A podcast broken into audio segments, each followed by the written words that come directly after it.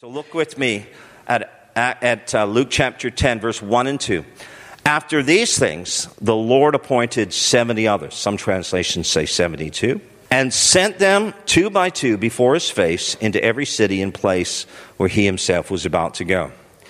Then he said to them, The harvest truly is great, but the laborers are few. Therefore, pray the Lord of the harvest to send out laborers into his harvest. Now, this is an amazing passage of Scripture because the first thing that we recognize is before Jesus went to the cross, before he died and rose again, he had already started sending out people to share the gospel. We know in, in the previous chapter in Luke, he had actually sent out the 12, the apostles, but here we read of 70 or 72, depending on the translation that, you, that he sends them out.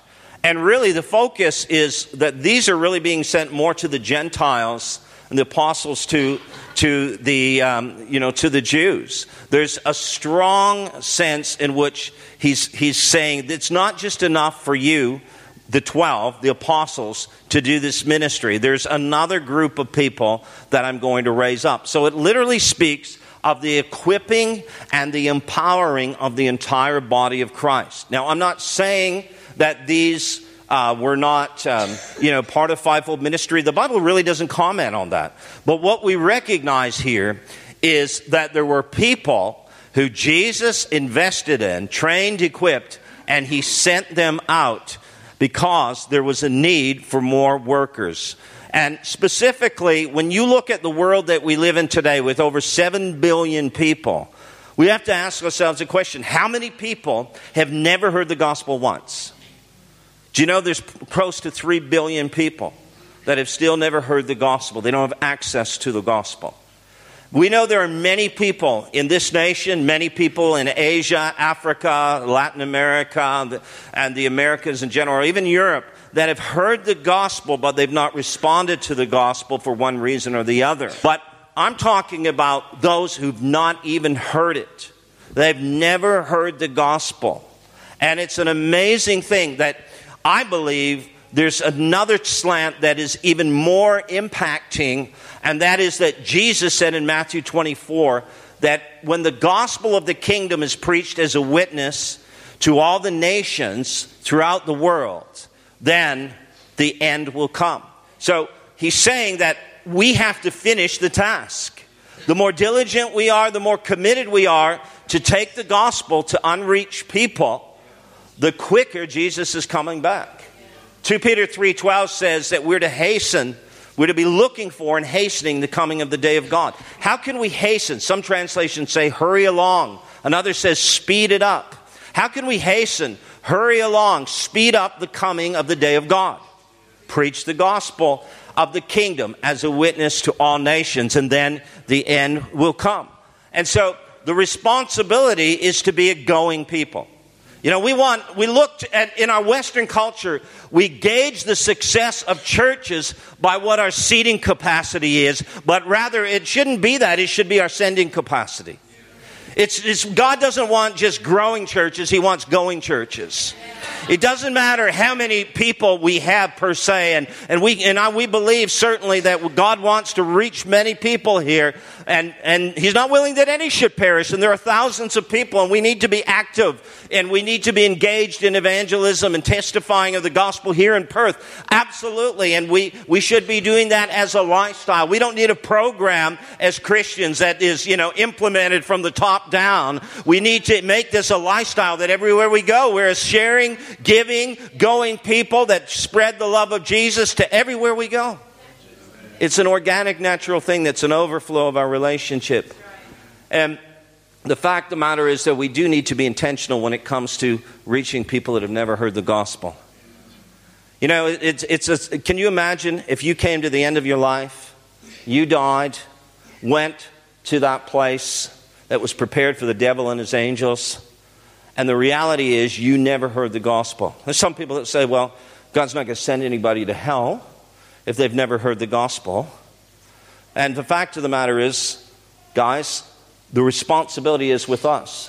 if the truth of the matter is that everyone who doesn't hear the gospel is automatically exempted and given a backdoor pass into heaven, then the best and the wisest thing the church can do is stop preaching the gospel. Because that means people won't hear it and they'll automatically be pardoned and allowed in. Do you understand what I'm saying? It's the argument of absurdity. The reality is, God says in Romans chapter 1 that everything about himself has been made manifest through creation. The invisible attributes of God are made manifest, the t- creation testifies. And then in the next chapter, he says that inside each one of us is an innate knowledge that there is a creator. But the, the, the responsibility to seek after God is ours. And there are those people that we read about in the Bible, and there's stories that we've all heard about people that have never heard the gospel before, but they they began to just seek after God. They maybe didn't know His name, they maybe called Him by something else, but they began to seek after God. There are even people of other religions that have really begun to seek after God, and then in that place of just seeking after God, they've had these encounters Sometimes Jesus has appeared to them. Other times angels have spoken to them and told them where to go and hear the gospel.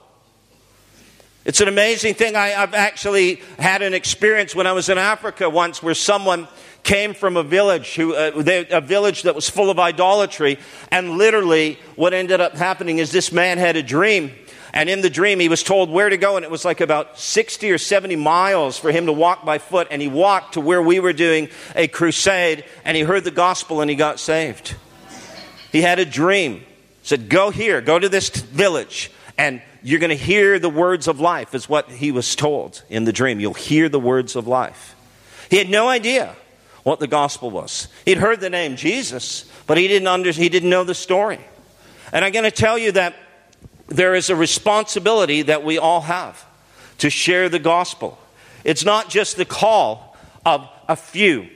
It's not just like, well, those who can afford it, those who can garner enough support, those who literally have the, the faith can do this, but God knows I've got obligations. I've got things in my life that I have to do. I can't go. Well, the fact is, God addresses these excuses here in this passage. In Luke chapter 10, I want you to look at this very closely. Jesus chooses 70 and he sends them out. The word sent out is apostello. He sends them out. But in the next verse, he tells these same ones and his apostles to pray that the Lord of the harvest would send out laborers into his harvest. Interestingly, the word that is translated send out in this verse is a completely different word that's translated send out in the preceding verse. In the first verse, it's apostello. In this verse, it's ekballo. Ekballo is a very interesting term. It's literally the word that is used where Jesus said to cast out or drive out demons. It means to compel one to depart. It's a bid to someone to depart. It's stern, but not necessarily violent. It's the same word Jesus uses in Luke chapter 11, 14, and 15, as I said, for casting out demons. It's the same word when Paul was thrown into prison, Acts 16, 37. It's the same word used when Stephen was cast out of the city and stoned. Acts chapter 7, verse 58. When Jesus drove out the money changers from the temple, he was ekballowing them. It's a very strong word. And I really believe what God is saying here is that there are some people that have put up their hand and said, Yes, Lord, I'll go. I'll share the gospel. I'll testify. I'll spread your love. I'll do what it takes because people are lost, they're going to die, and they're going to go to hell, and I'm ready and, and I'm willing to do it. And so they put up their hand, and God says, Okay, I'll send you out. I apostello you, I send you out. As the Father sent me, so send I you. And so he releases those people and he sends them out. And we realize there is a process for this. In Acts chapter 13, we see the first example of Paul being commissioned to become an apostle where while he is there, with other ministry leaders in the church. They're serving, they're waiting on the Lord. And then what happens is the word of the Lord, through a prophetic word, comes forth and says, Separate Saul and Barnabas to the work that I've called them to do. And so what happens is they lay hands on Paul, Saul, and Barnabas, and then it says that they said, okay, you know, they laid hands and they sent them out. And then the comment that is made in verse 4 is, and so they were sent out by the Holy Spirit. Now, interestingly, it was after they laid hands on them in response to a prophetic word and said, We send you out in the name of Yeshua to preach the gospel that the writer says, and so they were sent out by the Holy Spirit. Do you understand that? So, you know, there's some that, that were sent, and there's others that just grabbed a microphone and went. And the reality is there has to be a sending. There has to be a sense in which we validate those who are called. There has to be a sense in which we say, yes, there's a calling here. This is apostolic ministry. But the interesting thing is, when we're talking about just being an apostolic people, not necessarily being called to the office and that gift uh, and ministry of an apostle, that ministry of an apostle, but just being an apostolic people, meaning a people that are a going people, a people that are saying, I'm going to be intentional about sharing the gospel. I'm going to go to places, I'm going to go to people, and I am going to make sure that I share the love of Jesus intentionally. And that can become a lifestyle. That can become something where you do that uh, almost automatically because you've so rewired the way you think that your lifestyle now is every person you see, you see them as an opportunity to manifest and share the love of Jesus Christ to them. And when you do that, and when you begin to think that way, then what happens is you're responding to what Jesus said, where he says in the next verse, in verse 2 of Luke 10, pray that God will ekballo. What does it mean that if God will ekballo, so there's something here that implies that a little bit of force is needed. There's something here because it's like he's saying, you know, the 70, I'm glad you put up your hand. I'm, I'm very happy that you're willing to go to other places and share the gospel, but it's not enough. It's not enough because the harvest is so great. There's so many people that don't know Jesus, and the laborers are few. So God has to ekballo some people because we're too comfortable to go. We're too stuck and set in our ways that He has to force us. And there's different ways that God does that. Come on. There's different ways that God does that. One of the ways is he just wrecks our he wrecks us spiritually. He just like totally overwhelms us with his love and his compassion where we end up saying like the apostle paul did in 2 corinthians chapter 5 verses 14 and 15 for the love of christ compels us. The love of christ compels us.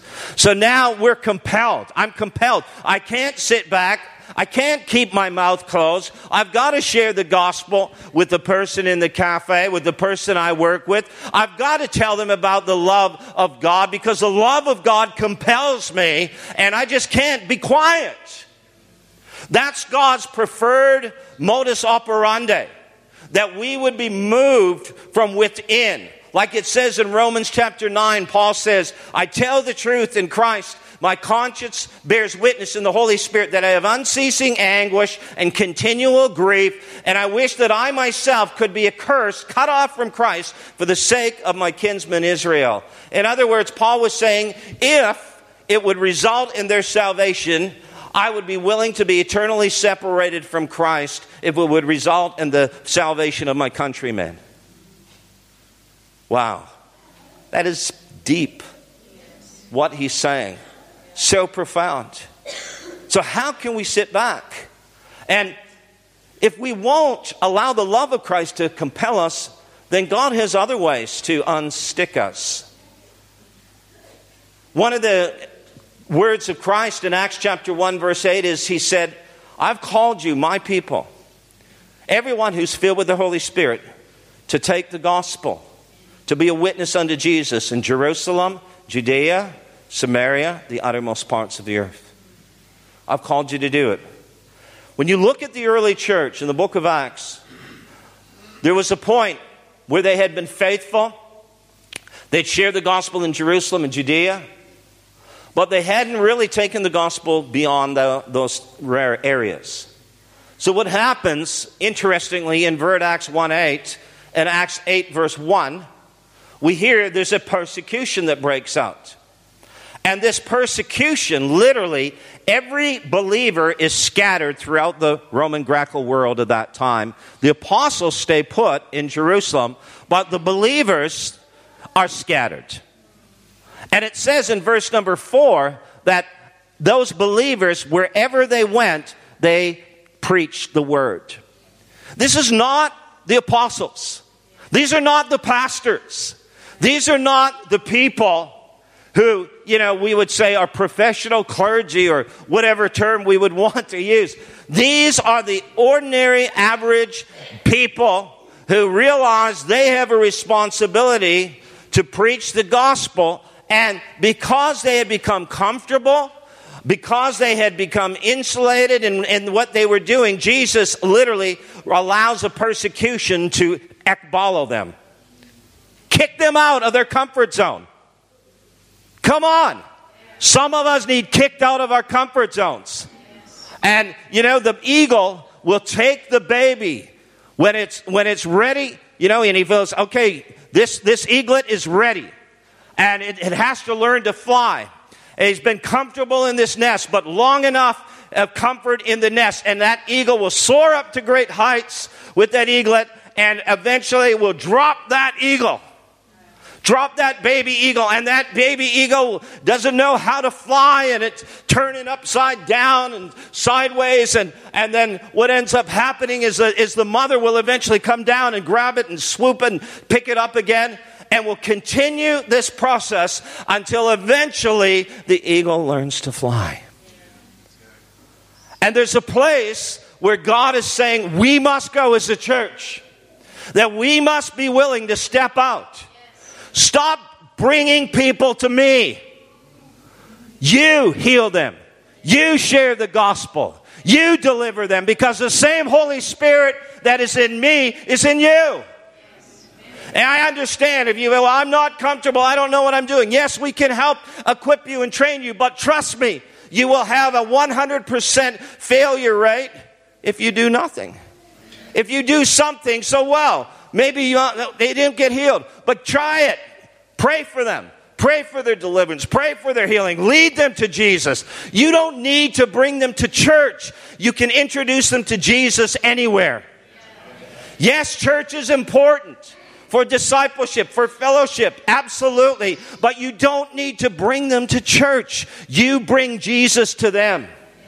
And in the culture in which we're living, it's become more and more obvious that we have to do things a little bit more creatively. One of the challenges that we're facing in Manila is the fact that there are so many people that work on Sundays, and there's no way they're going to be able to get to church on a Sunday. So we've realized that we have to come up with strategies to take the church to them. So we, we are looking at taking the church into businesses into, into corporate offices, into wherever, so that people can meet, they can hear the gospel, and they can receive the word of God, believe, and be saved. When we were over there in, um, I believe it was April, we ended up went into a spa. And when we went into the spa, we were there was like 25 employees there that worked in the spa, and we were able to prophesy and pray for them and lead them to Christ. Right in the business. And we had one case of demonic manifestation because we took the gospel to them. We had said, they're not going to come, most of them, to hear the gospel out of church because the reality is they work every Sunday, every week. They work six, seven days a week, 15, 16 hours a day, many of them. Realize that's an issue. I understand that. But let me tell you, when that's your only way of surviving and you don't have the money, you think you've got to commend them for that at least. They're not sitting at home. There's no welfare. You're going to work or you're going to go hungry. It's very simple. And the reality is, this is something that we are called to take the gospel to people. We're called to be an apostolic people.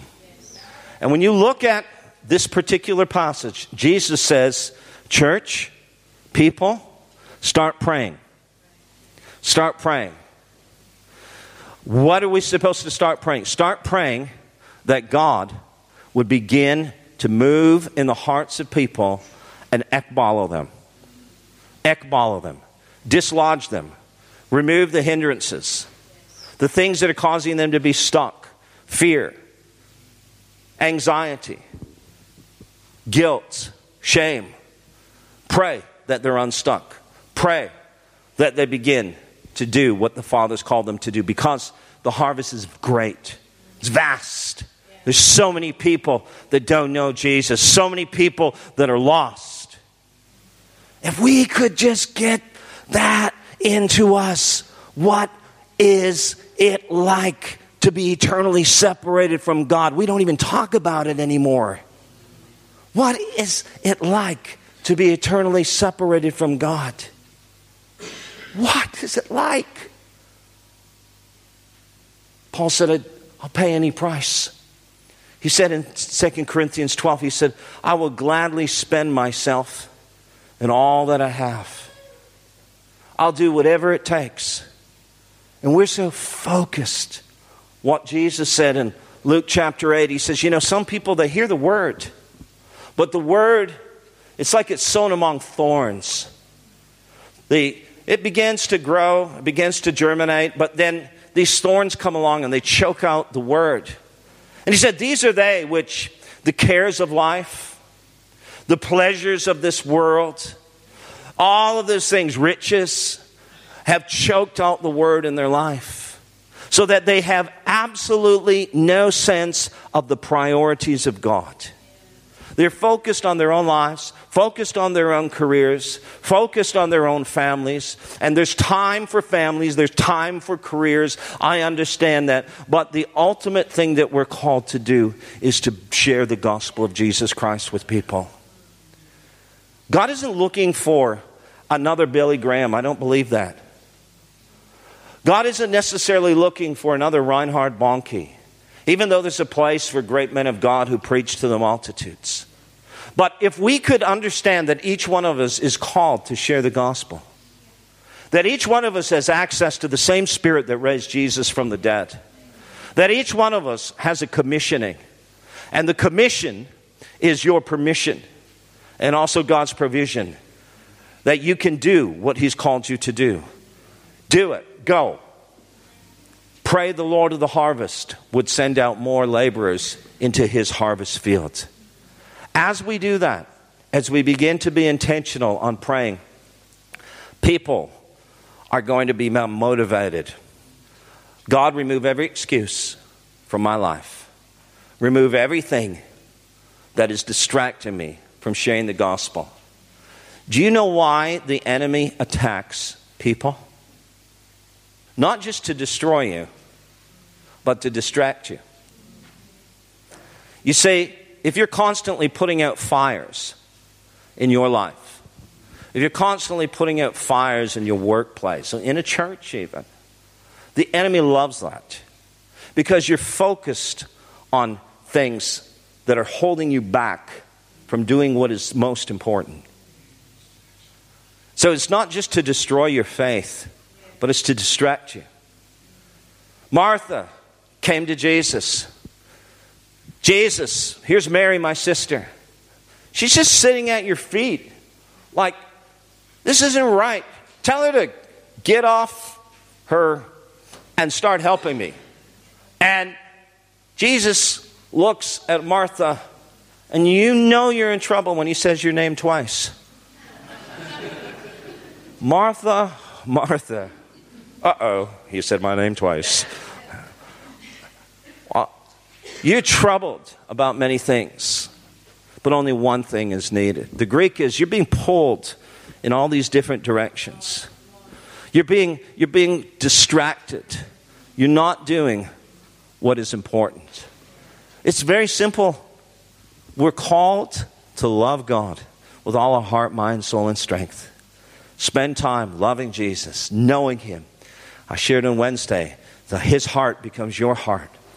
And the things that matter to Him just become so real to you that you become so enamored with Him, with His goodness, His grace, knowing Him, and to love people, to love our neighbors as ourselves, and to make disciples. That's it. The great commandment, the great commission. Let's not make it too difficult.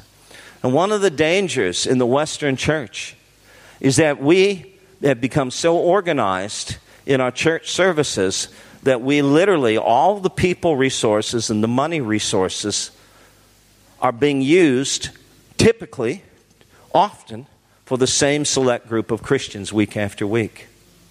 Less than 1.5% of the missions budget from Christians worldwide goes to reach people who have never heard the gospel. Less than 2% of the missions budget that is literally billions and billions of dollars from America alone, less than 2% of that is used to reach people who've never heard the gospel. There are more missionaries in Alaska than there is in the entire Muslim world. Americans spend more money on pet food than they do on missions. Christians. The average Christian in America, sorry, I don't know the stats here, gives 2.5% of their income. That's everything tithe, offering, missions, televangelists, which is a dying breed. Less than 2%, many of them, 3%. That's what they give. Less. The average Christian. Thank God for the faithful. But, guys, it's not a case of, well, I just can't do it, or you want my money. Actually, I don't want your money. And I, God doesn't want your money if that's your attitude. Can I be honest? God loves a cheerful giver. But you have to be cheerful because you realize there's someone like the young man in the video who was a drug dealer, a gangster, carried a gun, shot people, who's saved, filled with the Holy Spirit, and his family's on fire for God, and he serves at Ignite Church Bakuna now. And he's winning people and leading them to Jesus. You see, that's the reality of what has to motivate us. So, yes, Lord, you can send me. I'll go anywhere. You know, that should be our attitude. Lord, do you want me to quit my job? Do you want me to move here or there? I'll do it. I'll move. I'll do it. Whatever you call me to do. Now, don't do it if God hasn't called you to do it, because not everyone. But I want to tell you this on the other hand, we often use that as an excuse. The Bible says it's a noble thing to desire to serve God, it's a noble aspiration. It's something worthy of consideration at prayerfully. Oh, God, do you want me to do this? Do you want me to give myself to prayer and fasting and seeking your face?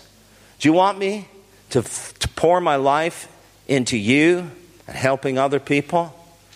I don't know how you're going to do it. I don't know what that's going to look like, but I'm open. And guess what will happen? God has His way if you're called. There was a time when I was in ministry, I can tell you, Lynn and I were in ministry, and I tried to get out of ministry. It was a long time ago, over 20 years ago. We had been in ministry, and then one day I just said, That's it, I don't want to do ministry anymore. I'm just going to get a job. And, I was offered some great jobs, government jobs, right? And all of these great jobs, and end up, oh yeah, Glenn, yeah, yeah, yeah. You, we want to, we're going to hire you for sure.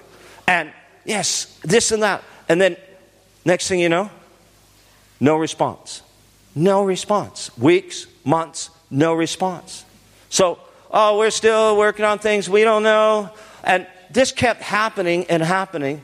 And then finally, after like two years of me trying to get out of ministry, and just like, I'll just get a job, preach once in a while. After about two years of this, it was like God said to me, You know what? Don't you get what, the point? Don't you see what's happening here? Like, there's no, you're not, no doors are going to open, Glenn. You can apply for six million jobs uh, next week, and you won't get one. I'll close every door. No, I mean, they'll, they might send, ask you to interview you and say, yeah, we're keen, but you won't get hired, trust me. And yeah, and then I ended up, I did get hired for one job, and it was so terrible. And ended up after two, after like a week of that, they said they, they oh, we're gonna, we don't need you anymore. We're restructuring. So that was the only job I got. It lasted like one week, and it was terrible.